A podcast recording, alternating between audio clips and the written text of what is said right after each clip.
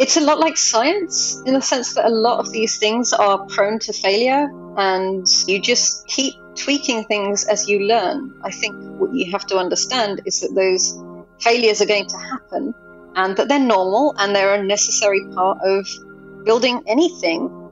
And you can either get disheartened by that or you can learn from it and move on. That was Dr. Parmveer Bahia, and this is the Natural Born Thinkers podcast. Hello, everyone, and welcome to Natural Born Thinkers, a podcast designed to help you live a more creative lifestyle.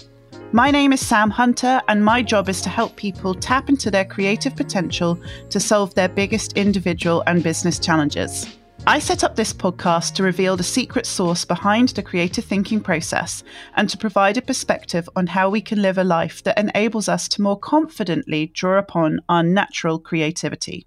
I believe that our minds are all uniquely wired to think differently and that the world depends on our diverse creative potential. Today's podcast is with Dr. Parmveer Bahia, or PB, as she is more fondly known. PB is a great friend of mine and also just happens to be a neuroscientist, entrepreneur, and science communicator. We met years ago when I first started dating my now husband, and it's only really since starting this podcast that I have truly come to understand PB's story and the amazing things that she is doing. At the same time as being a senior scientist at the lab she works in in Florida, PB is also the CEO of a social venture called Scientist Inc., which seeks to create unique connections between people and science. Our conversation is rich with insights about the creative thinking process as PB shares that science is creativity. PB talks about the importance of asking questions to deliver insights and shares how collaboration across backgrounds, specialties, and industries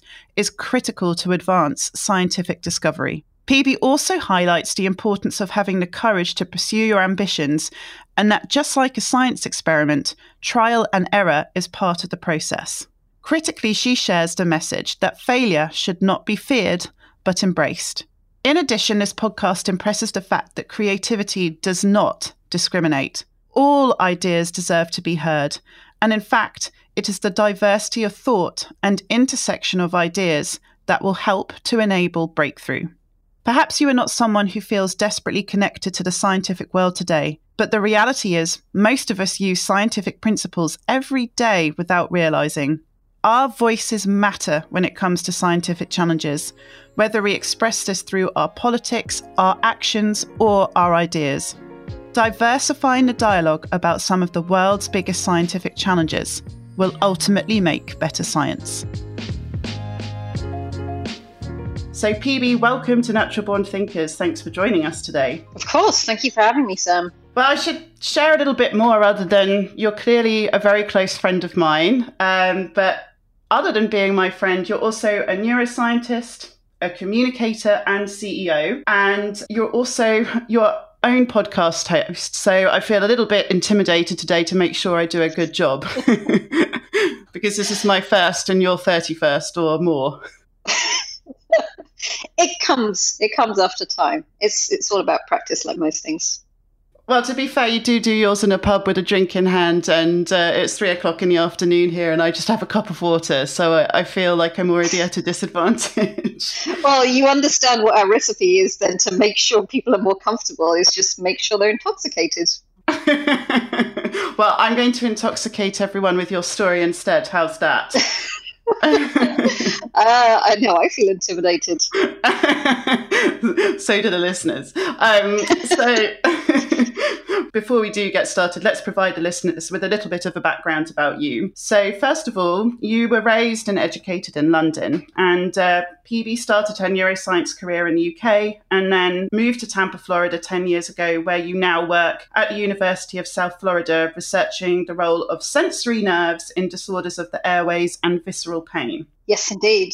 Weirdly, I'm a neuroscientist who has spent very little time working on the brain, which is what most people will uh, associate the, the term with. But um, yeah, so I am interested in the sensory nerves, which, as the name implies, they sense what's happening within our body and kind of outside of that to inform the brain what's happening. So they are really important in um, protecting us from, for example, painful stimuli.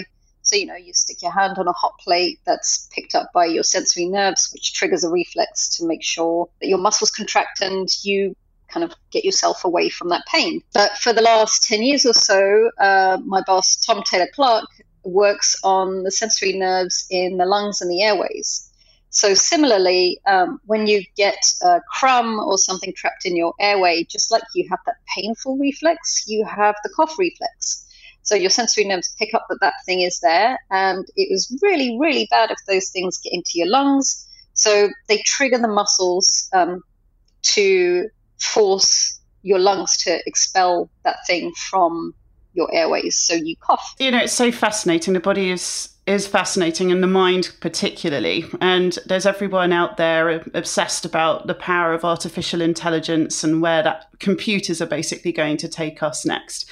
And then we have this wonderful natural computer in our head that manages our body that can tell us there's a crumb in our lung and also can help us think have emotions and do all of that. So a lot of time we need to spend is actually focusing and understanding our own mind. That leads us to uh, another part, and we're going to get much more into all of your research and this next part I'm about to introduce. But another part of what you do is to have your own. You have your own organization, Scientist Inc., whose mission is to inspire the love of science in everyone by creating unique connections between non-scientists and scientists because somewhere along the lines from outside of school, we tend to forget or we seem to forget about deep science that is changing our world and changing the way in which we know ourselves.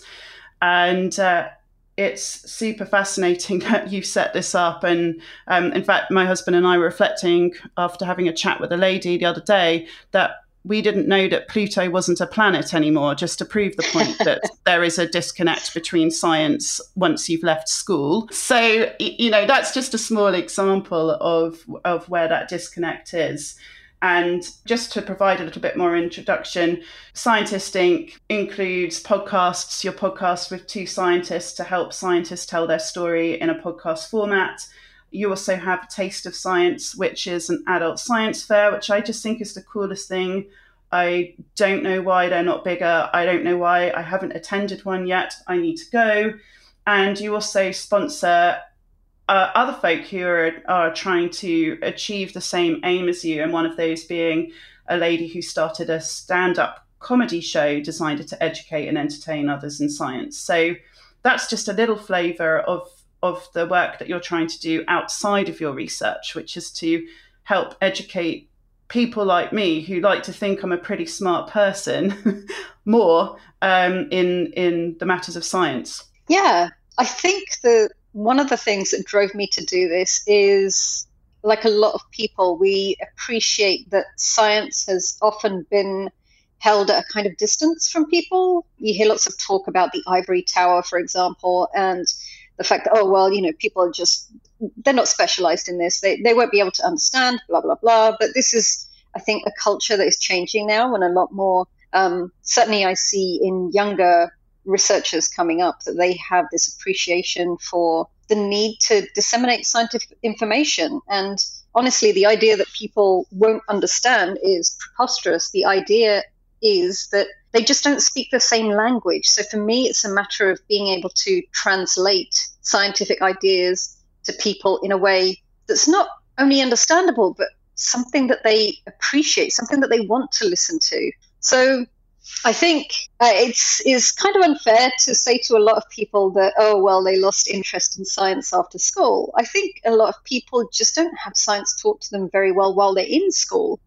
And, you know, you get laden with these really dry and boring facts, and it's just, it's not appealing to a lot of people, especially when you're also taught that, you know, it's not necessarily about creativity, which, uh, if you speak to a lot of scientists now, they'll say the exact opposite. Science is very creative and it needs people to be thinking creatively in order to answer problems. But going back to science communication and outreach, I think you have to be uh, intentional and understanding of your audience when you're creating this content. So I'm quite active on Twitter and I follow a lot of people who talk about the subject. And recently I was speaking to or following a, an account called I am SciComm, which is a rotating account where different science communicators come in and uh, talk to people about their, their work and their, how they uh, kind of disseminate research. And there was uh, a scientist who's originally from India and now, I believe, in Boston. But she talked about language barriers. And following that, for the first time ever, I mean, I've, I've spoken to my parents about my research before, but I'm kind of lazy about how I do it. And for the first time ever, I tried to explain to my mum in Punjabi what my research was. And it's the first time I've ever seen her eyes kind of light up and acknowledge what I was doing. She's like, oh, that's really interesting. Oh, you know, your aunt's got really bad asthma. Is that why? And she started asking a series of questions which had never happened before. So a lot of this work involves thinking a lot harder about how you're going to do it and not just throwing out scientific information, hoping it's going to stick with people. But that, that's really great because literally the example you just shared there is that if you use the language right, if you can communicate right, you can literally open up someone's eyes with information that they didn't have before, which then triggers something in their mind, makes a new connection, and they can then start to think differently and make new connections and ask different questions. And you know, there's no better time to have this conversation now, to be honest, when we're all sat here waiting for scientists to figure out the answer to get us out the house. yes. Yet there we have our connection with them is diluted by politics and the news. So it's great that there are people out there like yourself who's trying to bridge that gap so that we can all start to have our own connections and start to have our own thoughts around scientific, obviously hot topics like COVID and climate change, but so much more. So PB, I'm so excited to have this conversation with you today because I think there's a lot that we can learn, not only about the creative process, as you mentioned, science is creative, but also how we can get more engaged in the scientific world if we're not already. Cool. yeah, let's just go with the how did you get into science? Because you, you brought up your mum, and it, it's prompted me to think to how this all started for you because I think getting into science was both easy and challenging for you. So, how old were you when you realized you wanted to pursue a career in science? And can you highlight that moment where you knew that science was for you? Oh, gosh. Um, so, I feel like this is actually a two parter in the sense that when I was at school, I realized that what I was good at was science and maths. But coming from an immigrant family, I think the expectation was that I would use that science to go into something respectable like medicine or pharmacy or something equally stable as a profession.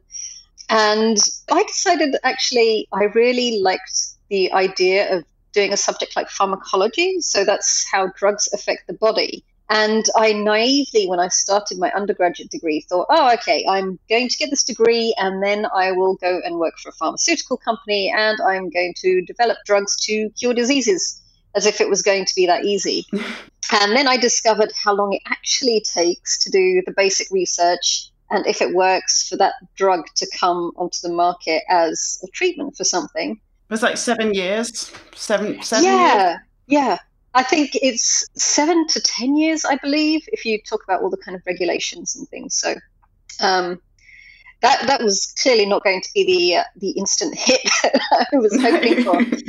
but on top of that, the, the longer I stayed there, I, I realized that actually it was academic science that seemed more appealing to me, except it wasn't until I became an undergraduate that I appreciated that could be a career path. And I, I think it was when I went and worked in a pharma company as part of my uh, study. So I did a sandwich degree. So I spent a year working in Germany. That I thought to myself, you know, this this is cool, but really I like the university environment, and there's something about that that appealed to me more than working for a pharma company. And so I must have been at least 21 before I thought, you know, I'm going to go and do a PhD. This this is where I'm headed, and I think I need the PhD to be able to do the kind of science and the kind of research that I enjoy. So it took a long time, I think, before I realized that was going to be my path. It was a slow realization, and potentially my mentor when I was a, an undergraduate student, so my personal tutor, was someone who kind of framed it to me in a way that suggested, well, you know, maybe you should think about doing a PhD and going on. So that's that's kind of where things became difficult for me because, as I say, my my parents are immigrants, so they they come from rural Punjab in the north of India, and they are therefore quite conservative in their beliefs. And so they in their minds they either i was going to do something like pharmacy or medicine or i was going to get married to a nice young man and just find whatever job to go on and you know go and have babies and a family and do the things that you're expected to do and instead i dug in my heels and i fought with my mum about doing a phd because she said you know if this much level of education, no one's going to want to marry you. And essentially, that, that was kind of a priority. And it, it sounds awful. At the same time, I think my mum was reflecting on personal experiences. So she. She was similarly stubborn while she was in India. So she was a teacher and she went as far as getting a master's in economics. But the entire time, like her, her family just, like all of her sisters got married before her. And she was constantly told that you know you, you're just going to be very difficult and you know for for an indian woman she got married relatively late at the age of 27 so i think she she already had this feeling that you know i i don't want your life to be as hard as it was for me. And so you know some of that was coming from a place of care. And then the rest is is honestly that they came from ultimately a very sexist society. And with three daughters, they're just thinking to themselves, well, you know, how can we kind of make sure that our daughters move from our household to their husband's household? So we've done our jobs? I think a lot of people will be able to recognize with rebelling against what parents would like you to do. I know that my dad wanted me to do an English degree and I in mm-hmm. Scotland mm-hmm. and I wasn't going to do that. No, no, no. I was going to go to Bath and do a management degree, which is what I did. That was just my father's investment in understanding what I'm most talented at, which was English, not maths and science. mm-hmm. Although he's an accountant, so I think he would have liked it to have been maths. Um, but you know, he wanted me to go and do what I was good at, which is a, a really honourable thing, and I really respect him for that. But you, when you're 18, you seem to make up your mind and off you go. But I think mm-hmm. what was harder for you is that you had to go against family convention, which again is a wonderful thing, and cultural convention, but at the same time, it can appear or can be limiting when you have views or aspirations that go against what that is. Yeah. I listened to, I think it's Stories Collide, your story where you talked about this very emotionally. And after two kids, I think my emotions are more open than they used to be. So I started crying. um, so let's not go there for everyone. um, but it's very worth listening to for those who are interested in hearing more of PB's story because it really does demonstrate how brave you were and how emotional a story this is to you. And reflecting back on it, you, you know, what did it feel like? or other than coming head to head with your mom and saying i'm going to do this like what gave you the courage to move forwards? Because as much as making your mind up that you want to doing it having the courage to go and make it happen is another thing. Yeah i don't know if it was courage so much as stubbornness. I i had decided that this was the thing i was going to do. So i you know as far as what my parents wanted me to do i said to them look i have been the good child that you wanted me to. So I wasn't allowed to go out and hang out with my friends at high school. Um, you know, I don't think I went to the cinema with my friends until I was 16 or something. So there was there was no like hanging out in parks or doing anything else. And I said, look, I've I've done everything you wanted me to, and I got the grades that you asked me to, and I went to university, and you know, I I don't do drugs and I don't do this and that. So I feel like I fulfilled my part of the bargain and I should be able to do this. And eventually, you know, mum kind of gave in. And I guess I managed to communicate to her to some degree that this, this is still a kind of, you know, a respectable profession and it's something worth doing because, okay, while I won't be dispensing medicines or I won't be dispensing treatments, I do the research to help create them. Right. Yeah. So um, that probably helped in some sense, and also the fact that I moved back down to London to be close to my family from, you know, having done my undergraduate degree in Manchester. uh, which you know, if you live in the US, that's it seems like no distance at all. But if you live in the UK, um, you it's know, the it other was, end of the world. it's the other end of the world, quite. Um, so yeah, I, I, came closer to home, and so I, I guess there were a lot of things that then kind of swung in my favor as far as that goes. Yeah, you, you, yeah, you filled your end of the bargain, as you said, and then made some compromises, and also put a really good story in a way that they could connect with about what the power of your research or your pursued path would be, because a doctor's not going to be as good as their job without the right medication, and no one's going to know what medicine to apply unless someone's figured out what the body needs. So, yeah, uh, makes perfect sense. You you obviously said there that you did your pharmacology degree at the University of Manchester and came back down south where you did your PhD in pharmacology. So you were still at this point in London on your pathway to becoming a pharmacologist. And you mentioned that a mentor opened your eyes to don't necessarily need to go and work in a pharmaceutical. Why don't you get in the lab and start doing the, the research? So it sounds as though you had a well placed person who you really respected at the right time of where you needed to make a decision to help you go on your next part of your adventure into neuroscience research. I think the, the kind of it gets a bit confusing when you're talking about switching from pharmacology to neuroscience because um, I think the, the reason it's called a pharmacology degree is just because I was in the Department of Pharmacology. But essentially, when you break down the research I was doing, I was doing both. I was doing pharmacology of the kind of the, the nervous system. So I think as scientists, we kind of get to self-identify as what we are. Um, you you have an affinity for uh, which aspect of the research I think really appeals to you. Because my lab work now, any given day, I could call myself a biochemist. I could call myself um, someone who does physiology. So it's it's a little bit arbitrary to some degree. Um, I think for me, neuroscience just sounds cool, even though I don't work on the brain. The association with working on something that's connected to the brain, I think, is really cool.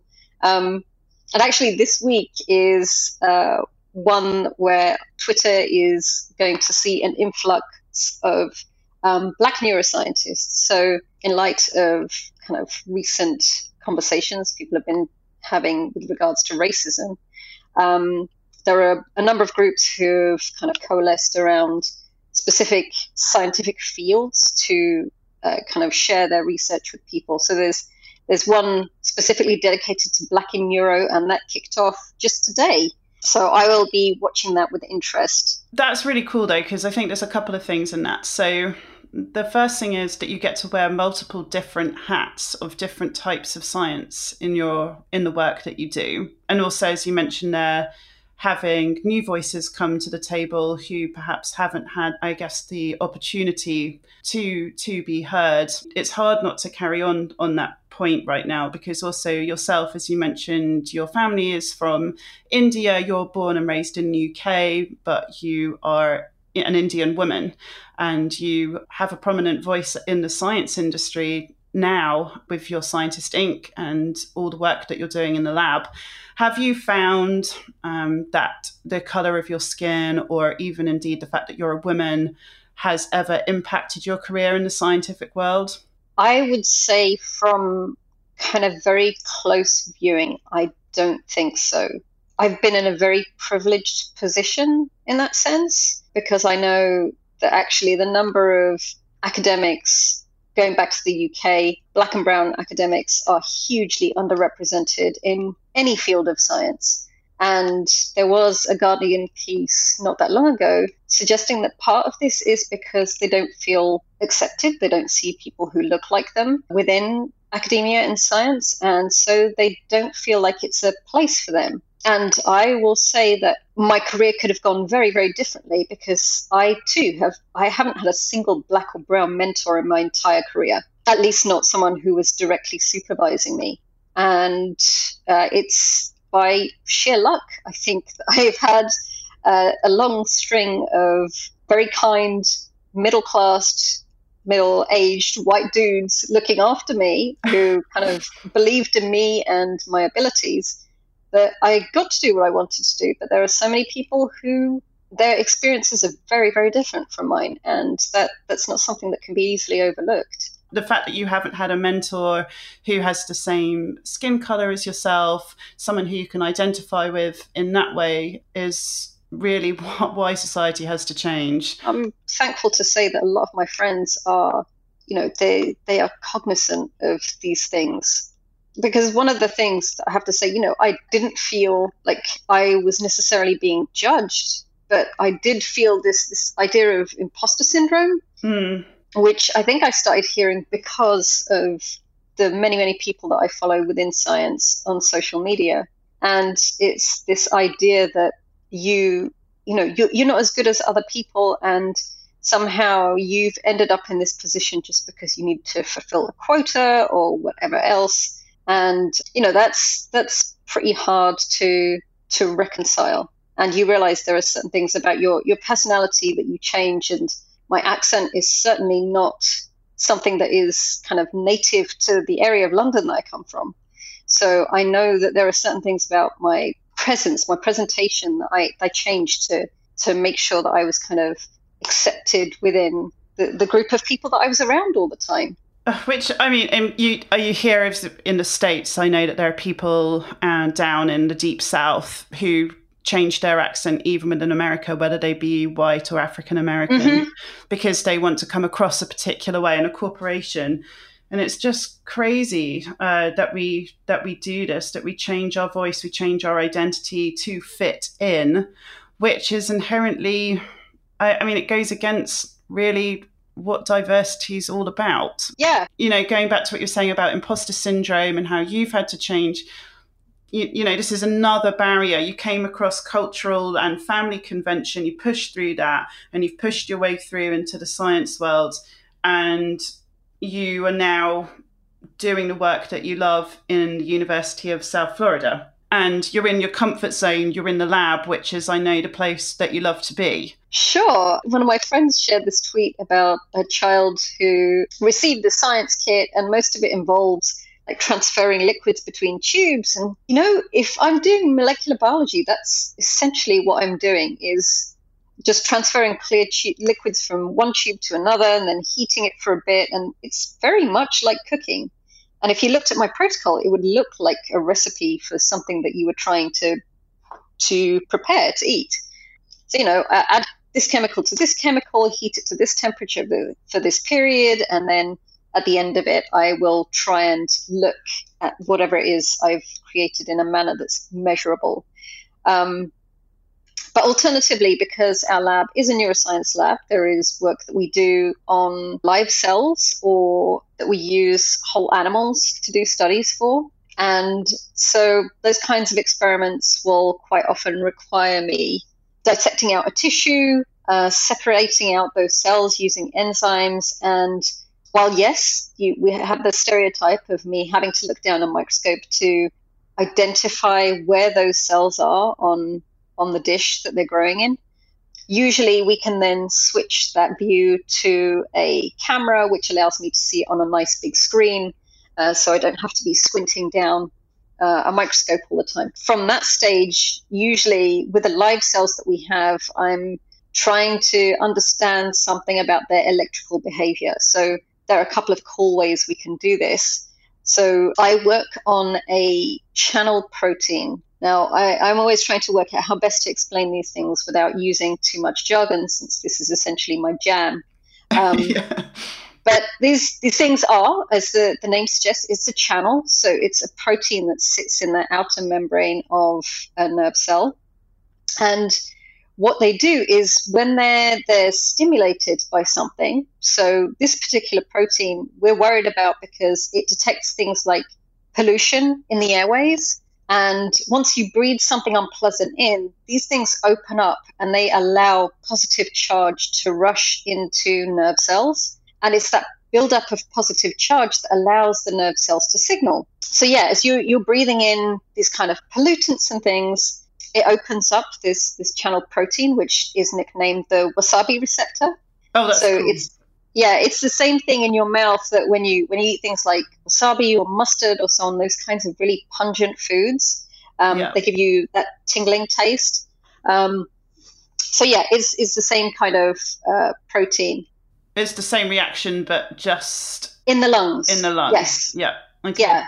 So those nerve cells can then say, "Oh, there's we breathed in something really unpleasant." They signal to the brain, and the brain can send out signals via a different set of nerves to say, "Okay, well, maybe we need to start uh, contracting the muscle. Maybe we need to start releasing some mucus to get rid of whatever this unpleasantness is." And so we create a model of this by using those individual cells in a dish. I can stick on those same kinds of chemicals and I can see if that channel opens up. And we can use these really cool fluorescent dyes that will then rush into the cell and it shows those cells lighting up if they've responded to whatever that chemical is. But that, that's the thing that I find so fascinating, which is I can get my head around how you go about putting, you know, injecting the dye in to see the impact. But how do you know what to do? Like, where do you get the question from to say, hey, why don't we go and see what happens if we do this to the channel protein? So, can you share a little bit about the, I guess this is the creative part of science to say, where do I start? Yeah, I think a lot of where you start, though, is drudgery. A lot of it is uh, reading around on the subject.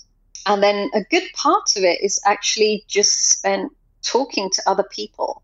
So I find myself talking to my colleagues in the lab, even though we work on quite disparate projects. So a lot of labs, you'll have lots of people working on the same thing. It just so happens that our lab is, you know, we have quite detached projects from each other. And you know, my, my boss is a bit weird in the sense that he doesn't do the typical lab meetings that other other groups do. So we just end up, if we're sitting around having lunch, we'll just say, "Oh, how are things going?"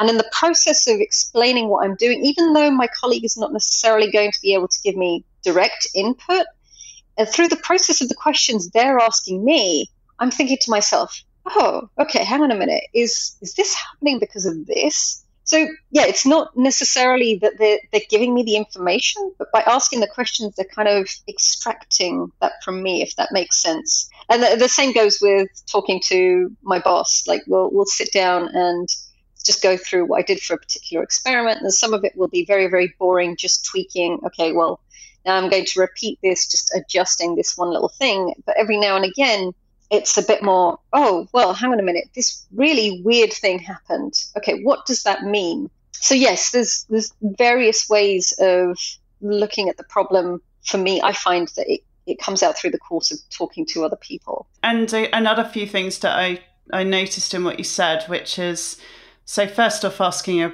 good question um, mm-hmm. and having a having a dialogue and asking questions and talking about what those potential answers might be. And they always say that I think it, well Einstein said if he had an hour to save the world, he'd spend 50 minutes on coming up with the question and 10 minutes on yeah. thinking about the answer. And I think so often the question asking part of it is forgotten, particularly in the corporate world, where they're like, here's the problem, go fix it no one ever sits there to judge whether that is actually the problem and question the problem, which is always you know if you have the wrong question you get the wrong answer. So um, yeah. but i think in your world there isn't necessarily a, a, wrong question. There are lots of different questions and try different things on to see what the breakthrough might be. And another piece that you said was when you didn't give it much airtime, but it's, I think, really interesting is that you said, Hey, I have my recipe. I go in with my recipe and I might change just a small thing the next time round and then a small thing the next time round. But, but I actually think that's really insightful. That's a super important part of science is the fact that it's what we refer to as an iterative process. So yeah, we don't think that the entire thing is going to be wrong. We think to ourselves, okay, well, maybe there's a component of this that hasn't been optimized yet. And partly, I think it's telling that a lot of the techniques that, as a biologist and a neuroscientist, I use are very, very expensive.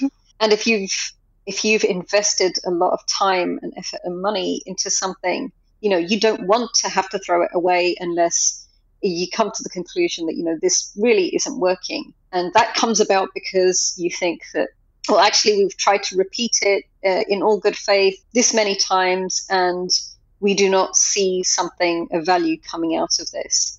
And it, it, again, it's sometimes it means that the you're not asking the right question, and sometimes it means that unfortunately it could be as stupid as you know one of the reagents you're using is wrong or expired or you know it could be any number of things.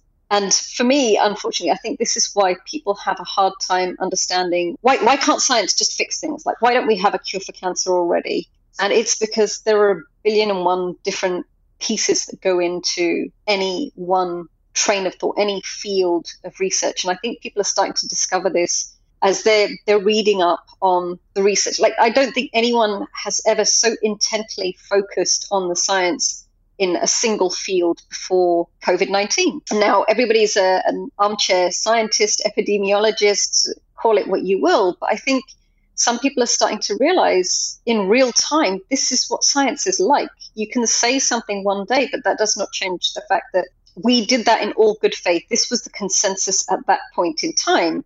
But you know, you have enough people working on something and you have consistent evidence that suggests something else. It's not that that original idea was wrong, it's that that was the best information we had at the time. We need to keep building on things and not throwing things away necessarily. Yeah, building up and not knocking out um, to and as you said to have that iterative build but i think another thing that you you're starting to raise there is everyone's um, expectation of sciences. Well, sorry, I shouldn't. I shouldn't say that. I should say what I feel. Sometimes I've had the perception that in science that it inherently is about trial and error. There, you're not. There isn't a okay. Fine, there might be a precise methodology, but there isn't an immediate methodology for an immediate answer. Otherwise, we'd have zero problems in the world. Uh, yeah. Which, well, being nice is just never going to happen like that. Is there a culture of trial and error in science? You mentioned things are quite expensive, so I imagine there is a constraint, and you suffer from the same constraints that we all do, in that money is an issue.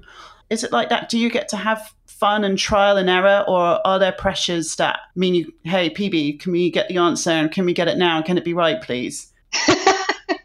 I would say there are probably lab groups and researchers out there that do feel that pressure. I think at some point there was a, a switch within how science is done from it being just something that inquisitive people did because they were interested to something that is a lot more corporate. So you look at how people are assessed in terms of their research, and the simplest ways to assess whether somebody is a success or not is how much grant funding did they get? How many papers have they published? You know, how many graduate students have they managed to graduate through this system? And those are, you know, not necessarily going back to the conversation we had about you know diversity within science, but you can see how that would potentially limit the the kind of people who get to the top because some people have more privilege than others. I mean, I think it's unfortunate that scientists feel this pressure because they, they know that if they don't get the publications, they won't get promoted. Um, so I suspect there is a lot of work that is potentially rushed in the name of fulfilling quotas. But, you know, I, I have to say, again, I personally have not experienced that. And I've always been able to enjoy my work and we've been funded enough that for the most part we've been able to answer the questions that we wanted to it's just every now and again we find okay, that, that drug is insanely expensive. There's no way we're forking out for that. Like, is there another way? And usually there are ways that you can adapt the experiments so that they're, you know, maybe they're not as fancy. But sometimes you don't need fancy. Sometimes you just need appropriate and well designed. People like fancy because you're more likely to get published in the journals that have the most impact just because they're the most famous. And it looks sexy. Yes, sexy science.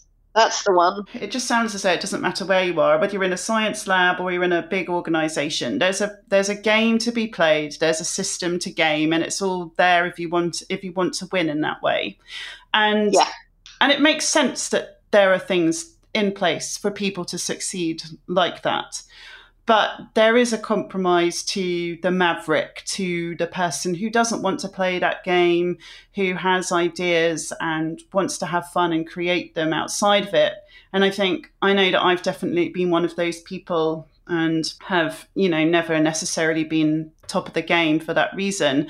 But I think if there weren't people out there who didn't want to play like that, perhaps we wouldn't get some of the breakthroughs and insights and ideas that people are very capable of having outside of that arena, if that makes sense. Yeah. And you shared with me when we spoke that you wanted to stay in the lab. You didn't want to take that managerial responsibility. Your heart and soul was doing the science. And I think I think that's a really interesting message for people because it's okay to just do what you love in a creative space. You don't have to play the game and claw your way up to the top and losing perhaps your passion and what you love doing on the way. Yeah, I'm very, very lucky in that I was able to stay in a position as a kind of a senior scientist within the lab and I get paid to carry on doing that. Whereas a lot of other people, they feel pressure either to move on in the system, like, you know, once you've done that first postdoctoral role after getting your PhD, you're expected to start applying for funding and to go for, you know, to run your own lab as an independent researcher. And I guess I pictured that happening at some stage. And then I realized, you know, I really, really don't want to do that. And my husband, also David, he's someone who is running his own group and he is like he's very talented very smart guy very well funded as well. And he i think he enjoys his work but essentially he he has ended up in that managerial position that i didn't necessarily want to do. And so now working from home watching him like 80% of his life is sitting in meetings. And that did not appeal to me. I think the slight difference for him is that so he is a, a theoretical scientist and in his case, he is helping biologists and physicians create mathematical models of cancer. And for him, he doesn't have, if we're talking about what an experimental day looks like for a scientist, he doesn't do experiments. He talks to the biologists and physicians, he gets data, he gets an understanding of what the biology looks like in their models, and then they create what are essentially equations that they plug into a computer program and it helps to inform the research that the biologists and physicians are doing. And their work has been proven to be kind of so well aligned with bi- what biologists see in their experiments that they're actually starting to inform clinical trials. So, yeah, if you're talking about getting to a managerial position. Essentially, his what he does in terms of his daily work hasn't changed that much. So he he still has to talk to people all the time, and then he spends some time programming. But yeah, for me, it would have been quite the shift to to start looking after a lab group and informing the experiments and writing grants and papers that I really had no interest in doing and I'm okay with being paid less for having a quality of life that is what I enjoy. So I know that I, I go into the lab, I do my work. I might think of things outside of that, but I'm not expected to work weekends. I have a life. yeah. So that that was what the priority was for me. Well, and I think that's it's so respect. I, I mean, it's really admirable because um, you know I, I remember, and this is just a total sidebar, but I remember meeting a, a, woman in a wine tasting who whose job it was to go out and source all the wines and she didn't make that much money and she didn't care because mm-hmm. she had the labor of love, which isn't a term that is used very often. And I, I find, um, you know, people can dismiss it because it means oh labor of love or you don't earn that much money um yep. and who who cares why why does money have to be the benchmark of success I, um, I, I think for a lot of people it is and um, I think that's limiting. Um, yeah.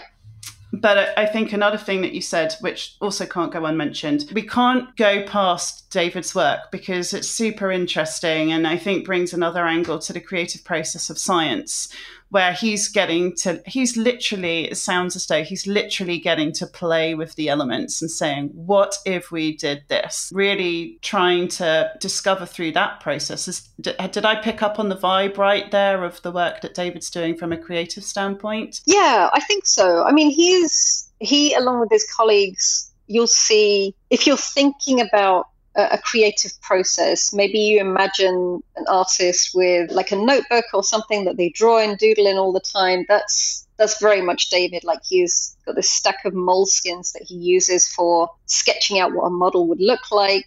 And a lot of his work is just sitting there and thinking about, okay, well, how might this play out if this happened?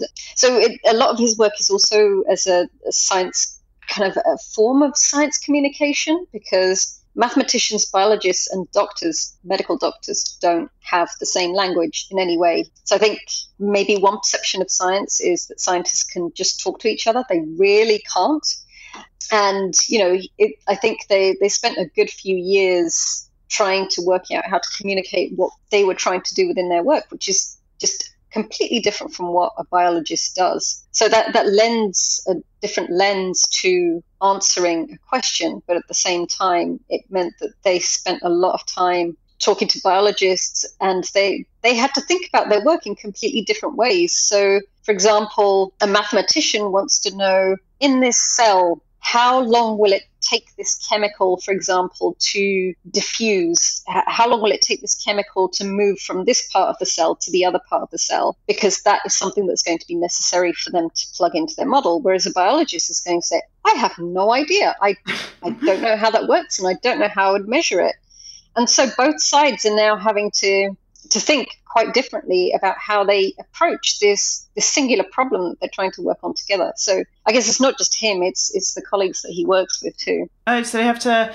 Yeah, I mean it's really interesting because I can totally understand why a mathematician would ask those questions because you need like a, a time component to measure speed. So often we go into meetings or experiences with people where they're like, well, what's this? Have you got this? Where's that? People lead with for their own creative process what they must get rather than taking yeah. a step back and saying, okay, you know, it goes back to what's the question? Mm-hmm. What what have you got? What I got? And how do we pull it together um, and change the way we come at something? Which is, I don't think people are always necessarily good at taking that step back um, from what they think they need to make something yeah. happen. Um, but I also know that one of the things I know that you're doing with David is doing a oncology hackathon with you know pretty sizable amount of money to win for or to to help the work that you do. I think it's fifty thousand dollars, which is not a small amount. Can you talk about that? Where did the idea come from? How did you make it happen? Oh, I, I have absolutely no part in this whatsoever. I'm happy to say. Uh, it's actually David's boss, Sandy, uh, along with some of his colleagues. So they they started it, I would say, nine, ten years ago, something like that. And I think partly it was to kind of help them get some legitimacy as legitimate researchers within this field of cancer research, which you know, everybody thinks, well, it's got to be biologists testing cells to cure cancer. And honestly, I'll probably massacre the creation story behind this, so it might be best not to go on with it. But yeah, I mean, it's it's a really cool thing that they do. So I've been along as a passive observer just because I started to make these silly promo videos for Sandy to be able to share out to give people a feel for what the hackathon looks like. Which, if I can pause you there, I, I, you say silly little videos, but I actually think they're really relevant to this conversation because they're actually very inventive and very creative and uh, very accessible. Uh, you don't just take a video of people having a conversation. You find a funny angle that people can connect with, like Science's Next Top Model. Um, obviously, the pun in model being not a sexy lady, sexy man, but a sexy calculation. I think that's really true to your brand about bringing humor into what you do and making it fun and relatable. Yeah, I would hope so. I know Sandy gets a real kick out of seeing these things every year. So I, I, have to admit that I, I didn't necessarily think of myself as a particularly creative person until I started making these videos. And so this i mean they're, they're not amazing in terms of the graphics and things i produce because i just tweak whatever tools i have available to me. But i'd like to think that the way they're put together and the the kind of the popular cultural references that I use help, as you say, make things a bit more accessible to people who probably wouldn't otherwise tune in. You break a bit of a convention, whereas I think, I don't know, maybe I'm wrong, but I always get the impression that whenever science is talked about, it's always very serious. You know, I actually watched those videos, all of them, um, and really enjoyed it. And I did really think you brought it to life. And I guess I know I know we'd gone down the hackathon point, but I think, as you said, it's not necessarily your own. So perhaps we do go to the bit which is your own that video component and bringing science in a relatable way to people and breaking that convention that science is boring perhaps to some folk. Are there any other conventions like um, that that you're trying to break through in the work that you're doing with scientists inc where you're bridging the gap between scientists and non-scientists? Yeah i think so one thing i don't like to say is non-scientists just because I feel that's a bit more subjective than objective. Mm-hmm. So in our case, I like to talk about non-specialists, and partly that that comes about because a lot of our, for example, our Taste of Science Festival is bringing people within certain specialities out to talk to an audience and quite often that audience has other scientists in it. But um, like for me, it's it's a huge learning experience to go to anyone talking about astrophysics. I mean, what the hell do I know about astrophysics? More than me, probably. I I wouldn't put any money on that, frankly. But the, you know, the point is that we have people who have these unique specialities within a given field. And so anybody outside of that field can learn something from them. And so the way you are presenting that information to them, you feel more accepted in the audience if A, you can participate and say, oh, you know, it's not because I'm not, it's not because I'm dumb that I don't get this. Look, I'm surrounded by people who are scientists themselves. But it's that I don't have regular access to this information. So, you know, why would I know this? There's a phrase that we use a lot, which is leveling the playing field to make sure that everybody coming in feels like they are accepted when they're they're coming to one of our events. They they don't need to feel like oh I need to have a certain level of knowledge before I come into this. And I have to say we we've had a lot of surveys come back from events that we've had in the past where the people coming to our events they stopped after they got a high school diploma and that for me is it's amazing that they they feel comfortable and happy coming to our events and that they enjoy them so it feels like we must be doing something right. We're very much in Scientist Inc. right now, and I, I, appreciate that we haven't really talked about what it is and what it does. But before we go there, let me let me pick up on leveling the playing field because I, I just want to go back to the David Hackathon piece just before we go because obviously you talked about how in the work David does in doing mathematical modeling for cancer, they have to change the language and how they connect between mathematician and biologist. Mm-hmm. You also talked about how more voices from ethnic minorities is coming to the table now in the science world. And it's making me come to a question here that does science and its advancement depend on uniting people from all different places, no matter your ethnicity, no matter your profession, but does it depend on all the different minds coming to the table to, to enable a breakthrough? Hmm. I would say that science is absolutely better for having more diverse voices and viewpoints come to answering a singular question.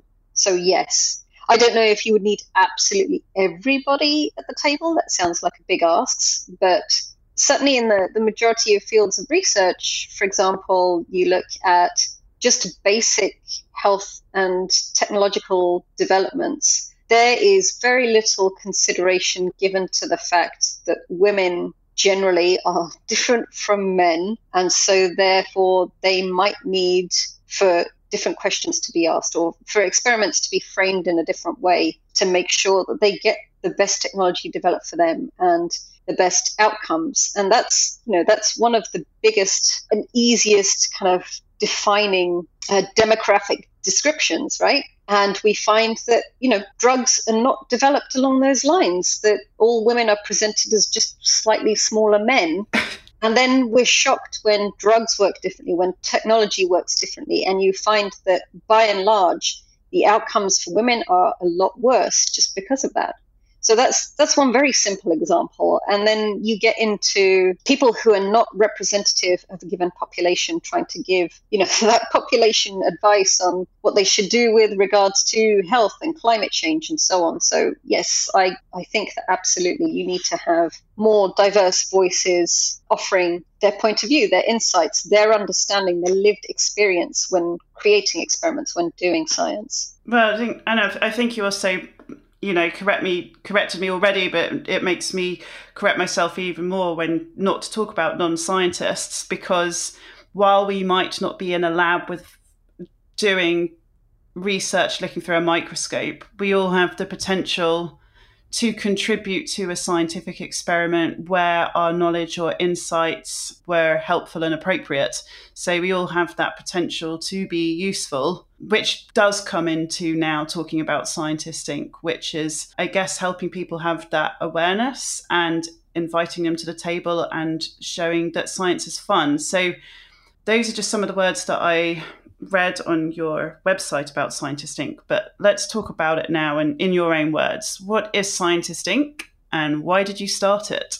Yeah, so I think for me, it's a way to make science more inclusive and accessible because I think everybody has a right to good scientific information. There's absolutely no excuse to have work that is largely taxpayer funded kind of held within the hands of just the people doing the research. That makes absolutely no sense to me. Particularly since if you want people to understand the value of your work and you don't communicate it to them, why should they care when it comes to election day who they vote in? So it's it's also heartening to see that there is there's a growing group of people who are now involved in science policy and making sure that science is well represented when speaking to politicians and speaking to representatives when you're talking about important scientific information. But yes, Scientists Inc. came about because there was, I think, a group of us kind of disappointed in and I think at that time it was particularly climate change and vaccine safety, the two things that were really irking me as people seemingly not understanding and subjects that were being really poorly politicized. So for me, it was it was thinking about how how do we get to connect with people? Because I think a lot of science communication maybe seems like you're talking at people and it feels like it needs to be a conversation. And so the, the two things that immediately came from this so originally, the, the group of us that founded the, the organization were myself, David, and our friend, and at the time it was David's postdoc, uh, Arturo. And we put something random up on the then existing Google Plus platform. And we we got interest from somebody called Angela Ray, who apparently stalked David on Google Plus for his scientific knowledge. And she wanted to help. And as somebody who wasn't a scientist, she's been an incredible help to our organization. In fact, she was the, the one who came up with the idea for the podcast. She came up with the the kind of the format making sure it was, you know, friendly and familiar. And one of the things that we also touch upon within the podcast is a segment that we call The Dirt. Mm-hmm. And that's asking the scientists to share a story where either their science went wrong or some self deprecating experience. And we've had so many amazing stories about how people screwed up at conferences, how they dropped valuable tissues and things and then scraped them back up and pretended that nothing had happened. Yeah, so there's all of these little touches that, you know, just made the scientists that we're talking to a bit more human. Yeah. Um, so yeah, that that was the group of us that started out, and so we we created the the science festival to help people have those conversations directly with scientists, which I still think is something that is not common and it's not easy for people to be able to do. And anyone can go to us one of your science festivals, right? So obviously, yeah. okay, fine. Let's just put COVID aside right now because that. yeah, and I know that you're still. I know you're working something online, but in its pre-COVID days, it's literally a festival in a room with different speakers coming to share what their science is, what they do, and anyone can come and anyone can talk to anyone while they're there. Yeah, Absolutely. And we go to the kind of venues that people already like to hang out in. So there could be bars, restaurants, cafes. We've had outdoor events on in Florida uh, on beaches where people got to hear about the science and then they also got to feel socially responsible as they helped clean all the trash off the beach. Yeah, so there's there's ways of making the events not just about talking about science, but you can be actively engaged in the process. And so we picked venues where we, we think that people would enjoy going. A lot of them are family friendly, so people can drag their kids along if they want to, or they can, you know, ditch the kids because they want to go and have a drink and uh, whatever form of date night they want. Whilst listening to a lecture on astrophysics, yes. Yeah, exactly. Well I, I mean i really love the i really love the idea and i was just sitting here thinking like why aren't people celebrating over a taste of science festival as as much as they are something like south by southwest or the consumer electronics show? There is a change for science events and i think that's largely coming about because people are thinking much harder about, as I say, how you present this information to people. So if you pitch it as, oh, you know, this is a science lecture, you know, or people are going to be tuned out. If you're talking to them about a comedy show, for instance, or there are certain ways, like there are people who communicate science through music and rap and art. So I think there are many ways you can do it whereby you're kind of slipping into something that's a bigger, more entertaining affair. So to some degree, the, the science part is not necessarily put up there as the, the first and foremost thing. It's just this this is a, an awesome thing that you can go to. It's going to be hopefully fun and interesting, and you might learn something by accident. You know, thinking about that in mind, and then I think what was it on the news recently? They said that polar bears will be extinct by the end of the century, and people that's that's a, a science based I guess not conclude well conjecture and could you know it doesn't take a, a, a specialist to figure out that that's probably very much could happen if we look at what's happening to the polar ice caps and but then people I mean talking about myself because that's easier. I read something like that. That's horrific. You know, what can I do? And, you know, what I can do is within my environment make changes to reduce emissions that I have from a CO2 perspective. But you know that seems to me that's that's where it I can start. But how can I progress? How can I increase my connection to that scientist? Is that some of the questions that you think about Scientist Inc? to not just bring people into the conversation but how do they go a step further? Because I think that can be a sticking point for someone where they get it. They can make individual change but how do they make more of a change? Yeah I think uh, we're talking about kind of actionable things to do as a result of the work. I don't know if that's something that we have specifically set ourselves up to do, but just during the course of inviting particular speakers, we have had people in the past talk about issues like climate change, which unsurprisingly, uh, in the part of Florida that we're in, people are very interested in since a lot of us live very, very close to large bodies of water. And so when you have a researcher who comes out and says, this, this is our understanding of X, Y, and Z, and things that you can do at the end of this. We have elections coming up or a bill passing for such and such a thing. Please make sure you look into this and you can do something. So it's, I think, just during the nature of the events themselves, people will quite often go to the speakers because they, they have an opportunity. Like after the, the talk is over, a lot of the scientists will hang out and they'll carry on talking with people who are interested in the work. So while it's not something that we've built in ourselves, I think it comes about naturally just from starting a conversation. Well, yeah, and you shared the power of what starting a dialogue or conversation can have once you start getting different perspectives in the mix in a room full of scientists, as you talked about in your own lab environment. So you're clearly someone who knows who you are, knows what you want, and you're fearless and uh, relentless at making it happen. like you made change to pursue your PhD.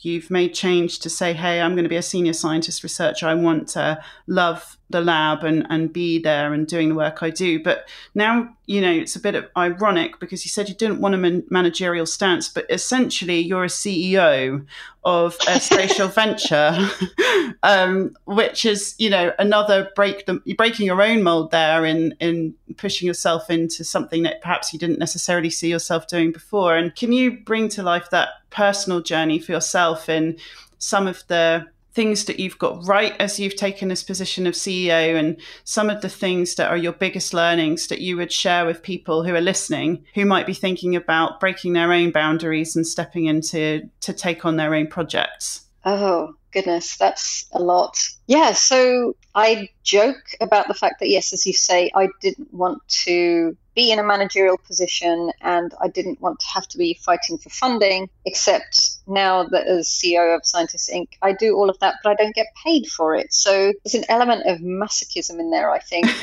but I, I think it's also kind of reflective of the fact that I really care about this work and so much of it I do because I am just bullish about wanting to get it done. Like I, I just it feels like such important and necessary work that I don't feel like people can ig- ignore the problems around inaccessible scientific information. So for me, that's that's a huge driver. But as for getting things wrong, I mean, goodness, like I just it's a lot like science in the sense that a lot of these things are prone to failure and you keep tweaking things as you learn. I think what you have to understand is that those failures are going to happen and that they're normal and they're a necessary part of building anything. And you can either get disheartened by that or you can learn from it and move on. And again, I will say this as someone who has a huge amount of privilege in the sense that we have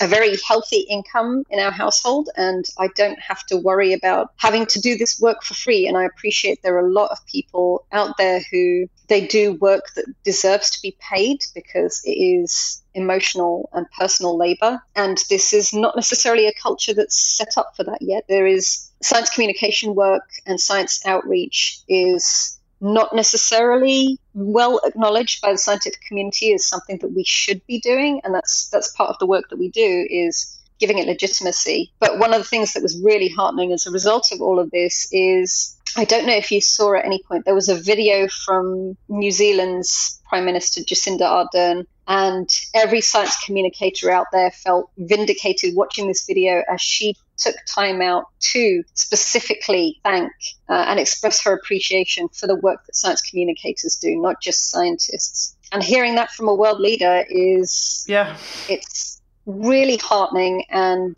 um, it's exactly the kind of voice that we need to say, you know, this this work is justified and it's necessary. Yes, I mean, I'm not a world leader. I never will be. Um, and, and, and, I don't know if it's helpful to say I totally just um, totally get what you're trying to do, and I really think it's important, and I really want to attend um, one of your your science festivals. But I also want to just go back to what you said about what it took for you to step into the CEO role, and you you clearly have a clear purpose that you're passionate about, and I think just you know, learning from my own process at the moment as I go about setting up natural born thinkers, it's very easy when you do fail or when you do just totally mess up or when you're feeling down about it to be like, okay, well, I'll just leave it there.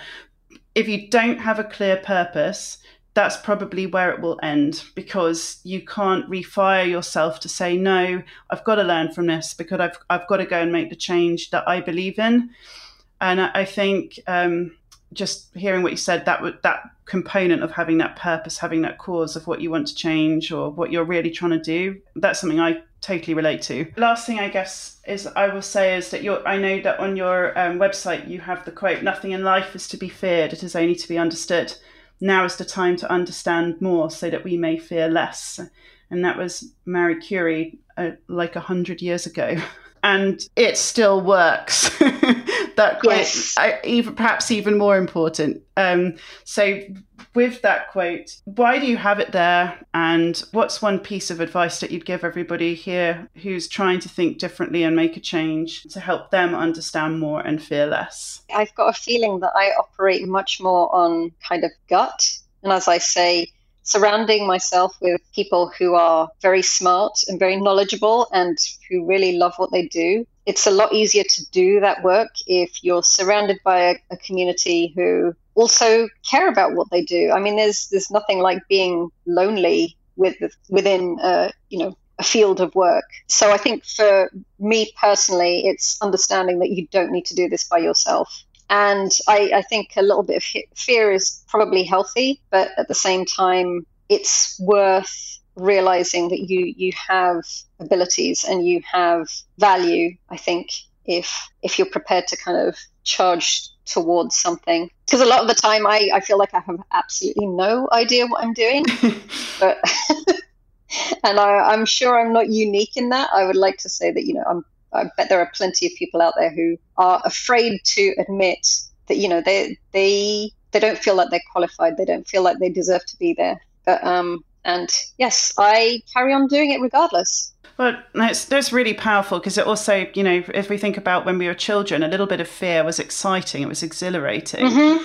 Um, but as adults, people seem to have more fear of fear. It's no longer fun. It's no longer exhilarating, and and messing up just means the end of the world. And you know, if you have that mindset, you you lose the fun and and the sense of adventure and and the, what could be if you if you could embrace that exhilaration and that healthy dose of fear. So I think it's um, a really lovely point to, to raise and a, a lovely point to end on because I think you've shared in your story that there have definitely been some scary moments um, but you've pushed through them and you continue to keep doing it, as you say. Uh, so, this has been such a great conversation, PB. I really thank you so much for the time today. And uh, for those listeners who are interested, um, please do check out Scientist Inc. online and maybe even try a podcast or two. And uh, I think you have an online Taste of Science or t- uh, festival coming up as well, right, PB? People can go to tasteofscience.org and we keep that updated with anything that's coming up via Zoom. Okay. Yes, Zoom, the, the new Zoom. normal. yeah, quite. oh, okay, well, thank you so much, PB. Of course, it's been a joy. Thank you for listening to the Natural Born Thinkers podcast. More information about today's guest and any of the resources shared during the conversation can be found in the podcast show notes. To find out more about Natural Born Thinkers, please visit the Natural Born Thinkers website and follow us on Instagram at Natural Born Thinkers. Today's show was produced by Force 9 Audio and podcast graphics were designed by Carl Gamble. Natural Born Thinkers is at the beginning of its journey and thank you for joining us on this adventure. Until the next time.